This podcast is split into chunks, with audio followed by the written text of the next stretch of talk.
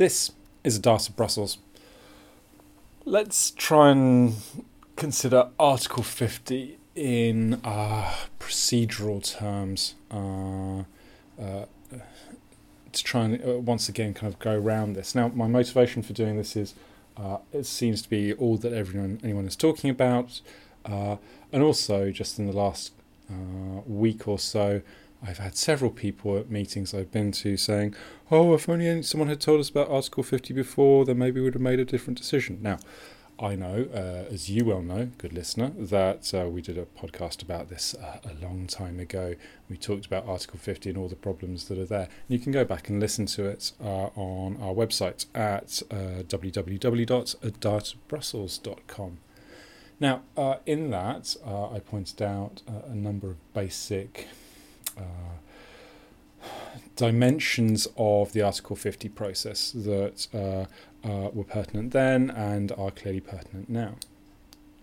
The first of these is very clearly that Article 50 is not designed to reward an exiting state uh, from the EU. Instead, it was there to say, here is a procedure for leaving, but we're also making it clear that there is a strong incentive not to use this procedure uh, ever because it puts the power of uh, agreeing the terms of uh, exit very much in the hands of the remaining member states. Now, uh, how does that work in practice? Well, uh, it works uh, quite simply. That at the point that a member state notifies the European Union uh, of its intention to depart, then uh, there is the start of a defined period of negotiations between member states.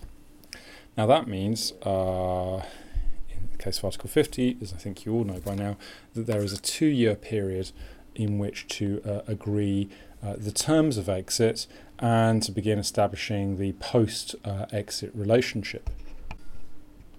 And if at the end of that two year period uh, there isn't an agreement to extend that period, then basically uh, the state leaves and, and, there's no particular arrangement. And you fall back onto a kind of residual uh, situation under uh, international law, uh, and particularly the Vienna Convention uh, on treaties. Now, during that two year period, the process is that the uh, union uh, negotiates and concludes an agreement uh, with the withdrawing state, uh, which is uh, undertaken by the council and is agreed by a qualified majority of member states. And also, it needs the assent or, or the consent of the European Parliament. Now, what that means is that, in essence, uh, it's not about a negotiation between the two, a bilateral negotiation. It's rather that the uh, remaining member states agree a position, they make an offer, and then, in effect, it's up to uh, the exiting member states to uh, decide whether to accept that offer or not.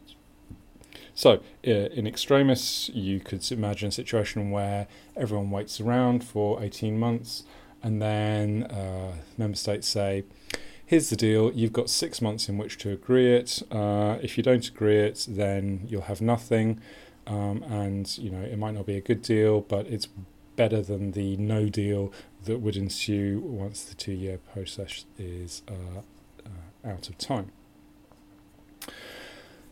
this really matters uh, because uh, it, it, it really highlights the uh, intention behind Article 50, which is to say, you know, that there is a price to exit um, and that we don't really uh, want people to be leaving, and so here's a way to help encourage you to stay. Now, I think that's a very negative way of framing it. I think you know it's never good that you know if the best reason for uh, staying in is that the, the cost of leaving is uh, too high, then you know that's very negatively constructed. However, that's the situation that we have. Um, but it, it also highlights the, the paradox of the situation. Now, at the time, when I did my original podcast, I said, you know, there is a gap, which is that uh, the starting point is from notification uh, to leave. And as we also well know now, uh, we are in the exciting bit uh, between uh, paragraph 1 and paragraph 2 uh, of Article 50. So in paragraph 1 it says that a, a member state may decide to withdraw from the Union in accordance with its own constitutional requirements. Paragraph 2 starts off with a member state which decides to withdraw shall notify the European Council of its intention. We've done the first bits, possibly. We can talk about that uh, maybe uh, at some point uh, in another uh, process. But we've got a, a, referendum which would seem to be, uh, in effect, binding on uh, the UK. but what we clearly don't have is a notification. David Cameron said he couldn't give one because he wasn't going to be the leader, and we needed to wait for somebody else to come in to number 10 to replace him. We all thought that would be uh, not until September. However, through the vagaries of, yeah, everything, uh, we end up with uh, Theresa May uh, in office now here in the, the middle of uh, July. Now, she's made clear that uh, she is not going to notify the EU in any kind of hurry. Now, originally she talked about the autumn now, uh, not least uh, at her press conference with uh, Angela Merkel in Berlin, she's talking about next year at some point soon. Now, there are two reasons for that delay. The first one is quite simply that the UK still doesn't know exactly what it wants, um, which is understandable since uh, nobody apparently prepared for anything. Uh, and uh, she is trying to balance a number of different imperatives. And you can listen to our previous podcast uh, for some discussion about where where we are on that. Uh, to that extent, that suits uh, the EU27 uh, because they also don't entirely know what they want. Actually, no, they don't know what they want. and also, there's the issue of how they actually operationalise Article 50 that nobody has really thought through in great detail about how Article 50 works. But clearly, also, uh, the UK is delaying because it is the last good hand that it can play in uh, the Article 50 process. That once it does notify under paragraph 2, uh, it largely loses its power. Now, uh, let's think about that in, in broad terms. Typically, in negotiations of this kind, uh, the two things that you uh, can uh, rely on are uh, the ability to control the time and uh, the ability to uh, influence others. You know, how, how much of weight do you have in the system?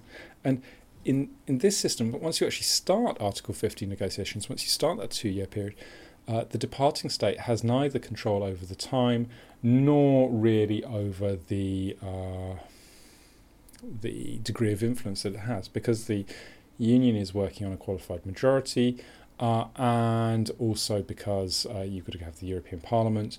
Um, and in that situation, uh, you know, where the departing state is also going to be largely excluded from, uh, well, certainly excluded from specific negotiations or discussions about this, but also uh, from uh, the broader thrust of uh, the EU's day to day activity that it becomes very, very hard to maintain uh, a, a, credible uh, weight in the system, even if you are a large member state like the UK.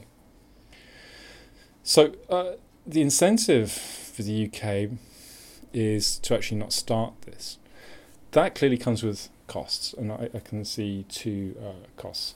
The first one is that uh, the longer the UK waits, the less uh, likely uh, the EU27 are to be um, flexible in what they do, that they are uh, working uh, now towards uh, defining positions, defining process, uh, and that will only continue over time. So they will say, This is the offer that we will offer you at the point of negotiation, starting after not- notification. And so, actually, the degree of flexibility is likely to be relatively limited uh, and only getting more limited as we wait through time. In addition, there's also an external factor, which is that as long as the UK doesn't notify and doesn't indicate when it's going to notify, there is a de- high degree of uh, economic uncertainty and financial uncertainty, um, and we would be likely to see a considerable uh, degree of uh, market turbulence uh, in the autumn if this looks like this is being spun out uh, uh, in effect indefinitely. Now, uh, that matters because that will put very great pressure on the, the British government to actually uh, declare its notification uh, or to make some kind of decision. Um, clearly, that will also contribute to domestic pressure on Theresa May, uh, and we've already seen in her first question, uh, Prime Minister's questions uh, this week that her backbenchers are actually going to be the key problem for her, not the Labour Party in the management of Brexit that uh, she has enough backbenchers who are determined that Brexit is uh, pursued uh, promptly, that uh, any kind of uh, shilly shallying is going to be frowned upon uh, as we go on. Two last points just on, on, on process and procedure that are apparent at the at the moment. Um, one of the things that Article 50 isn't really clear about is about what happens if a country abandons its intention to withdraw. Now, there's nothing in Article 50 or anywhere else in the uh, Treaty on the European Union about how uh, this uh, uh works. And as such, we have to fall back on uh, the Vienna Convention, which uh, essentially recognizes that there is a right of a participant state, signatory state, to abandon its withdrawal from a treaty. Now, that's uh, something which is slightly complicated by the fact that whilst the UK is a signatory of the Vienna Convention, not all other member states are. So there's a point of law, but in effect, the, the convention reflects customary uh, international law. Uh, so you would expect that that means that uh, the UK potentially has the unilateral right to suspend Article 50 processes. That it can say, we no longer want to leave, uh, and uh, we just return to the status quo ante. Now, that's uh, something that you would imagine most member states would be happy with, although uh, you could also imagine that they might be a bit narked, especially if we're a long way down uh, the two year process, for the UK then to change its mind about what it does. But that will be offset by the fact that nobody obviously seems to want the UK to be going, um, and certainly, you know, it wouldn't be attached to any uh, uh, implementation of the uh, new settlement that David Cameron agreed, um, and that would be presumably manageable uh, in political terms. Now, that matters because if we delay until uh, next year, um, that means we potentially run through until 2019, um, which takes us close to the date of the next general election, which has to be by May of 2020. Now, if there are extensions put in place by mutual consent, which might well happen if uh, everyone is uh, not messing around uh, and being difficult, that then that might give an incentive to the other member states to say, well, we'll give an extension so that we run up to or over the general election result, and then depending on who comes in, that might be uh, a result uh, that might result in a new government coming in who have a different policy on Brexit. That there might be then a recognition of changed circumstances. I don't know what, so that we can actually uh, terminate this procedure without having to follow through. I think that's very much uh, uh, a shadow of a thought at the moment because at the moment we haven't even begun, let alone thinking about the end. But something worth keeping in mind uh, as we go through this process that really gives a, a sense of what Article 50 uh, dynamics look like. We're going to come back to this uh, time and again, no doubt, over the years. Um, but hopefully that gives you some idea of uh, where we are at the moment and quite why people are acting the way that they are.